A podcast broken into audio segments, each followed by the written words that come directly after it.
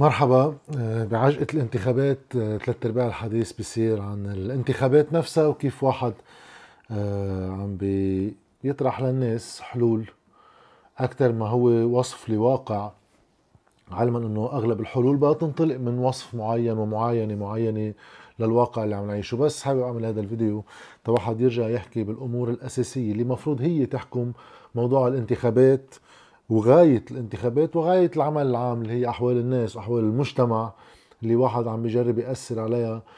كل واحد لخدمة المصالح التي يعتبر أنه هو لازم يمثلها. أه بالحديث اللي نحن فيه اليوم أه رح أحكي شوي بعد الانتخابات شو رح يصير بشو توقعي. ما حدا في يعرف شو رح يصير. شو توقعي للمسار رح ناخده على صعيدنا الاجتماعي الاقتصادي المالي وهذا رح يحكم استقرارنا السياسي والمسار اللي معقول يروح عليه البلد آه، باستحقاقاته اللي جاية.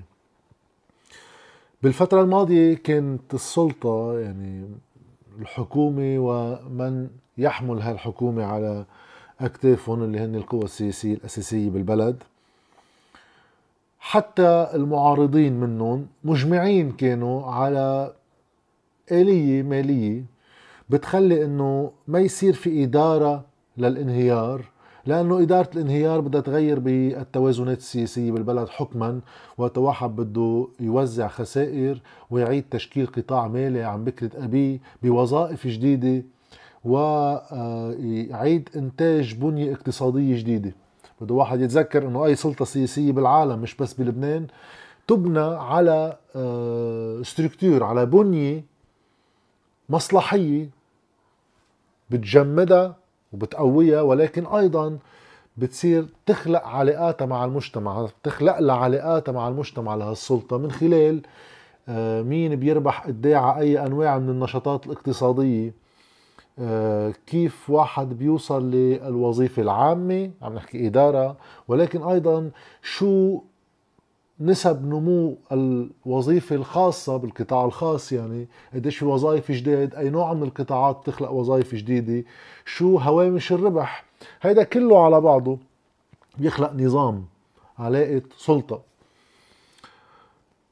هيدا الواقع اللي بده إدارة دولة تنروح باتجاه التعافي. معناه تنفيذه إنه في مصالح بدها تتدمر وفي مصالح بدها تنمى.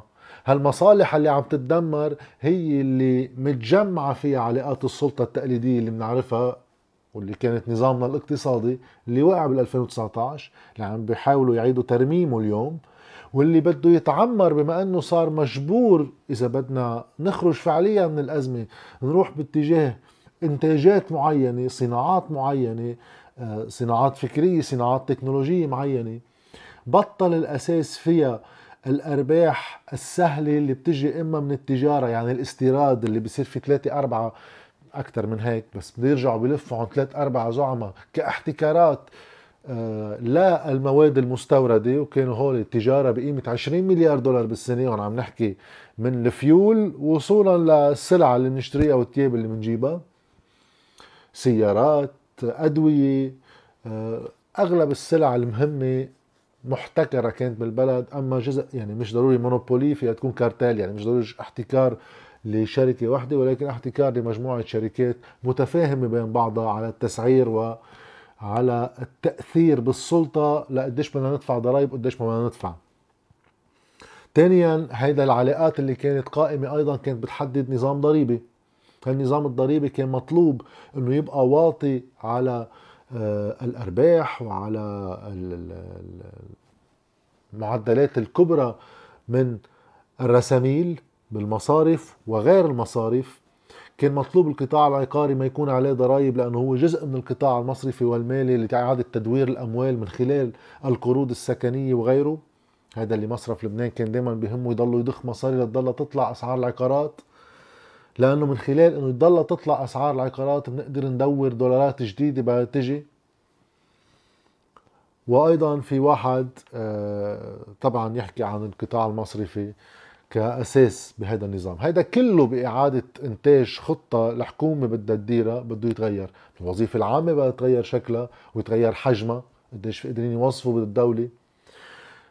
آه، النظام الضريبي كله بده يتغير شكله لتقدر الدولة تقدر تكمل على إجريها توقف على إجريها وتقدر تكمل بتمويل آه، أي مسار اقتصادي بدها تختاره. حجم القطاع المصرفي السابق ومالكيه وثرواتهم بدها تتأثر. أيضا الثروات كنا عم نحكي عن النظام الضريبي بده واحد يحكي أيضا عن التهرب الضريبي اللي كان قائم اللي كان هو أساس بنظامنا. اللبناني مشان هيك السرية المصرفية عزيزة عليهم ليخبوا مصريات مشبوهة ما بنعرف من وين جاية وبأي ممارسات سوداء وصلت لنا وأيضا لنتهرب ضريبيا واللي إذا واحد عتلان هم هو شو بيتهرب ضريبيا على دخله اللي معقول يكون شو بعرفني بوقتها 1500 دولار بالشهر مش هون اللي هن عتلانين همه. هن عتلانين هم المصالح اللي بمئات ملايين دولارات اللي بتتهرب ضريبيا وغيرها من الممارسات ما رح تطول. فتيحاولوا ما يغيروا. قدر المستطاع بالواقع اللي هن فيه علما إنه هن بدهم يقروا بخسارات لأنه النظام صغر لدرجة إنه مليارات وقصص ما عاد موجودة. ولكن بدهم يحاولوا يرمموا هذا النظام ما يدفعوا شيء من الخسارة ويعملوا نصبه كبيرة بالآخر لإعادة آه، إنتاج أدوارهم واللي هو بيع أملاك الدولة وأصولها. هون صارت إسقاط خطة لازار. لوين رايحين هلأ؟ بلشنا نسمع بالأسابيع القليلة الماضية أجواء من التفاؤل أجواء من آه إنه البلد راجع عم بيركب على سكة ما باتجاه الحل. شو عناوين هيدي آه الأخبار اللي عم نسمعها؟ اولا إنه اقتربنا من الاتفاق مع صندوق النقد الدولي والدليل على ذلك الاتفاق على مستوى موظفين اللي صار من حوالي الأسبوعين. هذا واحد ببلش يوحي للناس إنه أوكي إذا بلش يركب شيء مع صندوق النقد بركي بيرجع بيمشي الحال بالأمور الثانية تاني شغلة الإيحاء إنه سعر الصرف مستقر. يعني علما إنه هو طبعا استقراره اصطناعي لأنه مصرف لبنان عم يكب دولارات وعم بينفق مما عنده ما عم بيزيد عليهم شيء فقصة وقته بتخلص هاللعبة. ليش انعملت؟ لأنه عنده انتخابات ولكن خلينا بالفكرة الأساسية. إيحاء أنه صار في شيء من الاستقرار بسعر الصرف لأنه اجتنا حكومه عم تعرف تديرها هذه الكذبة الثانية الموضوع الثالث بيتعلق بإنه على الصعيد التشريعي تنواكب فكرة إنه نحن وصندوق النقد عم نقرب على اتفاق كيف بدنا نقر موازنة. عم تفرط هلأ طبعا. وبدنا نقر قانون capital control لنا سنتين ونص ما عم نعرف نقر بمجرد ما بلشنا نحكي بهالقصص بلش واحد يسأل حاله إنه إيه شكلنا عم نعمل شيء؟ هذا الإيحاء. أيضا الثالث اللي هو الإيحاء التشريعي اللي هو سبيكتاكل مسخرة بس ولكن موجود بده واحد يجاوب عليه. والادعاء الرابع لمحاولة كمان استكمال هيدي الصورة كلها إنه الخليج رجع على لبنان السفير السعودي رجع على لبنان بعض الشخصيات بتصير تقول بكرة بعد الانتخابات رح يعطونا الخليجية 3 و4 و5 مليار دولار. أخبار أكيد أجزم لكم يعني. مش لأنه بيحبوا ولا ما بيحبوا لأنه هن بيعرفوا إنه ما لهم عازم ما بيعملوا شيء. على كل حال هذا رح نوصل على هذا النقاش. فإذا هيدا المسار اللي عم يحولنا فيه. فجأة آه، مجلسنا النيابي بتعرفوا نحن عندنا مؤسسات إنه الحكومة بتبعت مشروع قانون ب capital control. بيجي مجلس النيابه بيناقشوا كمؤسسات نحن. مش إنه هو هن ذاتهم هون وهون. ها بتحول لها قانون capital control. بتقوم قيامة هيدي إنه لا يعقل هال capital control. نفس الشيء بصير بالموازنة. ها بتحول لها موازنة الثاني بيقوم قيامته إنه شو هالموازنة؟ شو اللي عم بيصير فعليا؟ خلينا نحكي بالجد. اللي عم بيصير فعليا هي محاولة كسب وقت من جديد ليقطعوا الانتخابات هيدي واضحة. ولكن اللي عم بيصير فعليا إنه الحكومة عم تحاول تعمل ابارانس قدام يعني مظاهر قدام صندوق النقد إنه هي عم بتحضر ما يمكن تحضيره للاتفاق مع صندوق النقد. من خلال هذا الشيء في آليات دستورية بتفرضها ولكن التعرقل هي من هالآليات إنه مجلس النيابة وبعض الناس بالبلد منهم كثير راضين على هذا المسار فهذا اللي عم بيعرقلوا ويأخروا. الهدف هو تقطيع الانتخابات وتقدير الشخصي. بعد الانتخابات ما في اتفاق مع صندوق النقد ما في أي قوة بالبلد بدها اتفاق مع صندوق النقد. شو بدكم بكل التجليط؟ اتفاق مع صندوق النقد بشقلب كل طبيعة المصالح اللبنانية القائمة. مش بالضرورة للشيء المثالي اللي بنتمناه بس على القليلة لشيء بضرهم لهم فهن رح يعترضوا وما رح يوافقوا. كل الهدف من كسب الوقت مع صندوق النقد هو هلأ في حاجة له لسببين الأول هو إنه نريح الناس قبل الانتخابات ونحيلهم مثل ما اوحينا لهم بال 2018 إنه جاي سادر ومعه 900 ألف وظيفة و11 مليار دولار.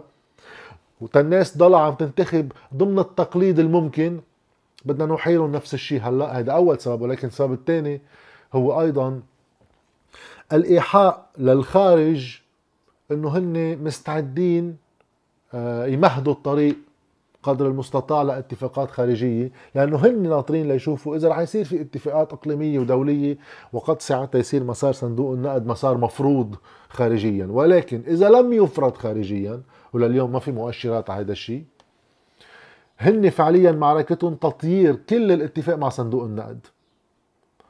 تاني شغلة هن ما رح يقبلوا بأي قانون capital control إلا على اللولار اللي بالمصارف.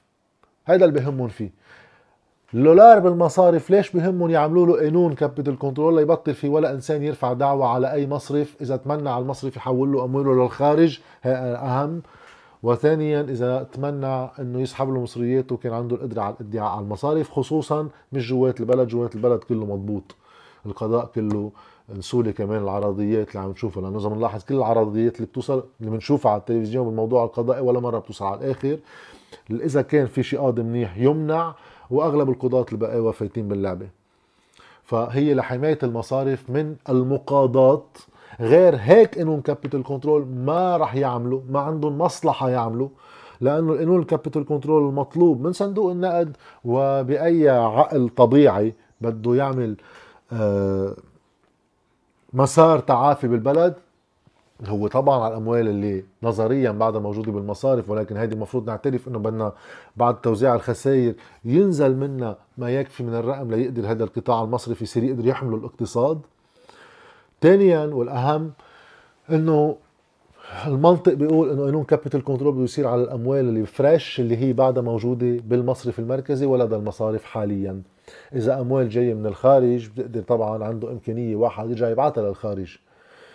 ولكن إذا أموال هي موجودة بمصرف لبنان مثل 11 مليار دولار اللي نظريا بعضهم موجودين باحتياطاته أما ال 17 مليار دولار اللي هن ذهب هول بدنا نحط capital control على حركة كل الأموال الموجودة بقطاعنا المالي ال fresh اللي هو الدولار الحقيقي لأنه هذاك منه دولار. ف هيدا إذا توقف بالنسبة لهم إدارة الموت الرحيم اللي عم يعملوه تنصفي خسائر المصارف من أموالنا مع الوقت ومن خلال الهجرة يخف قدرتنا على الاستهلاك. فبنعمل هون توازن بشو عم يفوت وشو عم يطلع دولارات من البلد لأنه فلوا العالم من هون وصاروا شوي منهم يرجعوا يرجعوا مصريات. هيدي بتتعطل أما بتصعب. فهيدي ما حدا رح يقطعها. وثالث شغلة أي خطة مالية لن تمر إذا الأساس فيها وحدة من بنودها بتكون طبعا اولا تحميل المصارف كل رأس مالهم يعني يبطلوا أصحاب المصارف أصحاب لمصارفهم هيدي ما راح يقبلوا فيها ولا بأي شكل من الاشكال من الأشكال.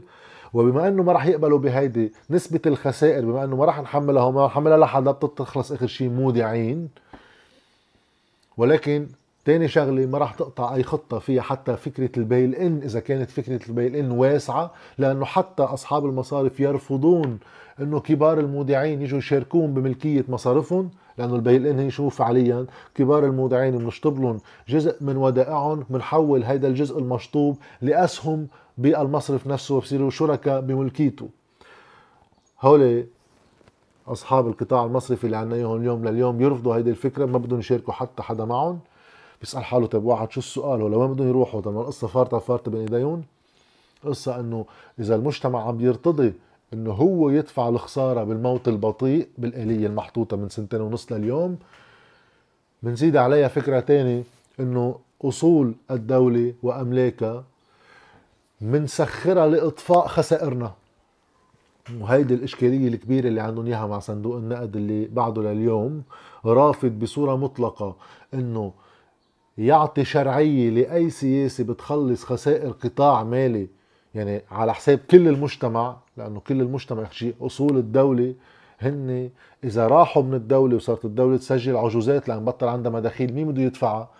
اللي بيدفع ضرائب يعني نحن فنقل فتبديد أصول الدولة لنسكر خسائر بنوكي بتحمل المودعين. اولا خسارة بودائعهم ثاني شيء خسارة بالضرائب اللي تنحط على الدولة بده ينفجر البلد. صندوق النقد اللي سمعته عاطله لأنه بالزمانات مسبب أزمات إنسانية هائلة ببعض الدول من وراء برامجه. بطل مستعد يحط على الريزومي تبعه وعلى سمعته آه، مصيبة اجتماعية هائلة قد تنفجر ببلد صغير مثل لبنان خسائره هالقد كبيرة. هاي أول إشكالية عندهم إياها مع صندوق النقد وثاني إشكالية مع صندوق النقد إنه هو بعده رافض يأمن قروضه له يعني 3 4 مليار اللي هو بيقدر يعطيهم للبنان. أما يأمن حتى أموال من دول تانية بستام تبعه إنه اعطينا ابروفل هو. هذا كله منه مستعد يأمنه؟ إذا الأموال بدها تجي على لبنان رح تجي لأطفاء خسائر مش ل تستخدم بالاستثمار لهذا الاقتصاد يبلش ينمى تيرد القروض اللي عليه والخسائر اللي عليك كقطاع عام بالديون اللي رح تبقى فعليا على القطاع العام. فهيدا المسار شو بيقلنا إذا بده يطير مسار صندوق النقد إذا capital control بينعمل فقط لحماية القطاع المالي إذا خطة مالية فقط رح تجي ضمن هيدي المسار اللي عم نحكي وهون بكرة بنشوف إذا بيكون معي حق أو ما بكون غلطان. بيكون فعليا سنتين ونص اللي قطعوا عم بياكدوا لنا الانفجار ال Big Bang تبع استعادة هيدا النظام آه، المالي ل آه، آه، شيء من شرعيته وشيء من قدرته على إنه يستديم وجوده بعد الانفجار الكبير اللي صار بحقه بخريف 2019 بدأ مع خطة المصارف اللي طلعوها بنيسان أدار 2020 بجهد حاكم مصرف لبنان على مواجهة خطة لازار اللي كانت بدها تحمل المصارف ورؤى ويعني رأس مال المصارف خسارة أكبر بدها توزع الخسائر من وقتها وتخلص منها كلها بدها تشيل جزء كتير كبير من الدين العام ليرجع تقريبا لحوالي 70 80% من حجم الاقتصاد هذا كله تم إفشاله بوقتها لأنه مثل ما قلت ببداية هذا الفيديو بغير طبيعة العلاقات السياسية بالبلد فموازين القوى فيه فالنظام السياسي فيه فمنع هيدا الشيء. وهون بوقتها الحكومة بوقتها اللي طلعت قرارها بالإجماع مع هيدي الخطة لإرضاء صندوق النقد على اعتبار أنه عندنا تجارب سابقة معهم هالمؤسسات الدولية من باريس واحد واثنين وثلاثة. بنوعدهم بشو ما كان الإصلاح. المهم يعطونا المصريات. إذا عطونا المصريات بعدين الإصلاحات بنزحطها وحدة ورا وحدة مش مضطرين نعمل شيء. على اعتبار إنه مش إنه نحن كتير فهلويين عم نضحك عليهم على اعتبار إنه المجتمع الدولي ما بده لبنان يوقع. هيدي الخبرية اللي كنا نسمعها من 8 اذار ل 14 اذار لسخرية القدر. لأنه بيقولوا إنه ساعتها بيخافوا من النازحين شو بده يصير فيهم. إذا فرط الوضع اللبناني بيصيروا عندهم بأوروبا. وإذا صار في عدم استقرار أمني هاي بتفيد حزب الله. فشو بدهم هذه القصة؟ هاي كانوا يرددوها الفريقين. بس نتذكر مع نواب حاكم مصرف لبنان اللي يعني بيطلب للي له جلاده وله خلق يرجع يفوت على يوتيوب يعمل search على المقابلة اللي عملناها من سنة على القد. مع دان أزي هو مخبر أخبار كافيه عن هذا الموضوع. فكل هذا المسار كانوا متوقعين بوقتها إنه بنوافق بالإجماع على الخطة بنقعد مع صندوق النقد بيضمن لنا المصريات ونبلش مع الوقت نزحط الإصلاحات وحده ورا الثانية كما تعودنا وكما هن فعليا قبلانين من دون ما يقولوا هيك كمجتمع دولي. تبين إنه صندوق النقد ما هي منه هيك خالص معهم. وإذ نفس القوى اللي بمجلس الوزراء بالإجماع وافقوا على خطة لازار نزلت هيدي الخطة على مجلس نواب بعد ثلاث إجماع وتتيقنوا إنه هذا المسار مسكر إنه المصريات ما بتجينا إلا بعد ما نعمل الخطوات الأساسية لتغيير آه، توزيع الخسائر وتغيير آه، آه، البنية المالية قانونا وفعليا بالبلد بيرجع بإجماع مجلس النواب بلجنة من الوزن بفشلوا الخطة وفتنا من وقتها بهذا المسار اللي هو توزيع الخسائر على حساب الناس كلها سوا. بس تذكروا وقتها شو الشيء اللي هو كان عم بيصير بالتوازي مع هذا المسار؟ تطلع لنا خطة المصارف بوقتها الخطة المالية اللي عملوها المصارف جمعية المصارف. اللي بتيجي بتخبرنا إنه لا capital control لا صندوق نقد ولا شيء عندنا 40 مليار دولار هن قالوا قال آه، خمنوا أصول الدولة. يعني أكثر الدراسات تفاؤلا أكثر تفاؤلا بتقول 17 مليار. أكثر واقعيه بتقول ب 12 مليار وبعض غير المتفائلين المتشائمين بيقولوا 8 مليار. على كل حال بيقولوا إنه هيدي ثروة للبنان في الاحتياطي بمصرف لبنان ثروة للبنان في الذهب بمصرف لبنان هي ثروة للبنان. تعوا هول نستعملهم لنحن نعالج مشكلتنا محليا. من دون ما نوزع خسائر. فساعتها شو بيطلع معنا؟ بيطلع معنا إذا بنجمع كل هالأرقام على بعضها ما بتقدر تسكرنا الودائع بالدولار. إذا بددنا كل الذهب بددنا كل الدولارات بمصرف لبنان وبعنا كل أصول الدولة على 40 مليار دولار تبعهم الكذبة يعني. ما بيقدروا يسكروا خسائر القطاع المصرفي. لما نحكي عن الدين وشو بده يصير بسعر الصرف وغيره. فهيدا الانفجار اللي ناطرنا بعد الانتخابات هيدا التملص اللي رح يعملوه بعد الانتخابات لأنه بفترة وجيزة من الوقت بيقدروا يخلوا هيدا الموت يكون رحيم. وبنرجع على تقرير البنك الدولي اللي وصف آه، تقديرات إذا بدكم تخص يعني تصفوا الخسائر بهالطريقة قديش بدها تاخذكم وقت يا لبنانيين حطوا المدة الأقصى يعني اللي هي 19 سنة. فهيدا اللي مفروض الانتخابات ومواجهته يكون عنوان الانتخابات القادمة. ونحكي بالجد أكثر ما واحد يعمل popularity contest يعني نجرب كل واحد يعمل شوية شعبية وصور مع الحيطان.